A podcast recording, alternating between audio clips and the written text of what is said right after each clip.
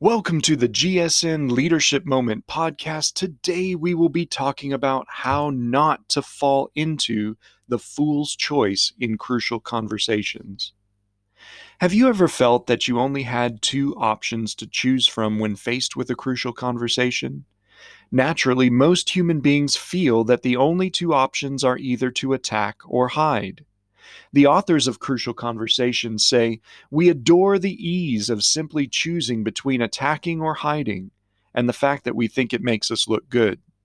However, the authors argue that we should resist this choice and rather deal with the complexity of the situation.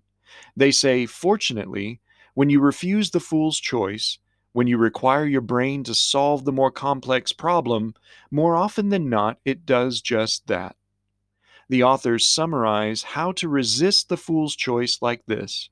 Number one, as you consider what you want, notice when you start talking yourself into a fool's choice. Number two, watch to see if you're telling yourself that you must choose between peace and honesty, between winning and losing, and so on.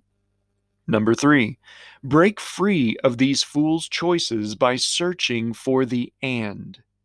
And number four, Clarify what you don't want, add it to what you do want, and ask your brain to start searching for healthy options to bring you to dialogue.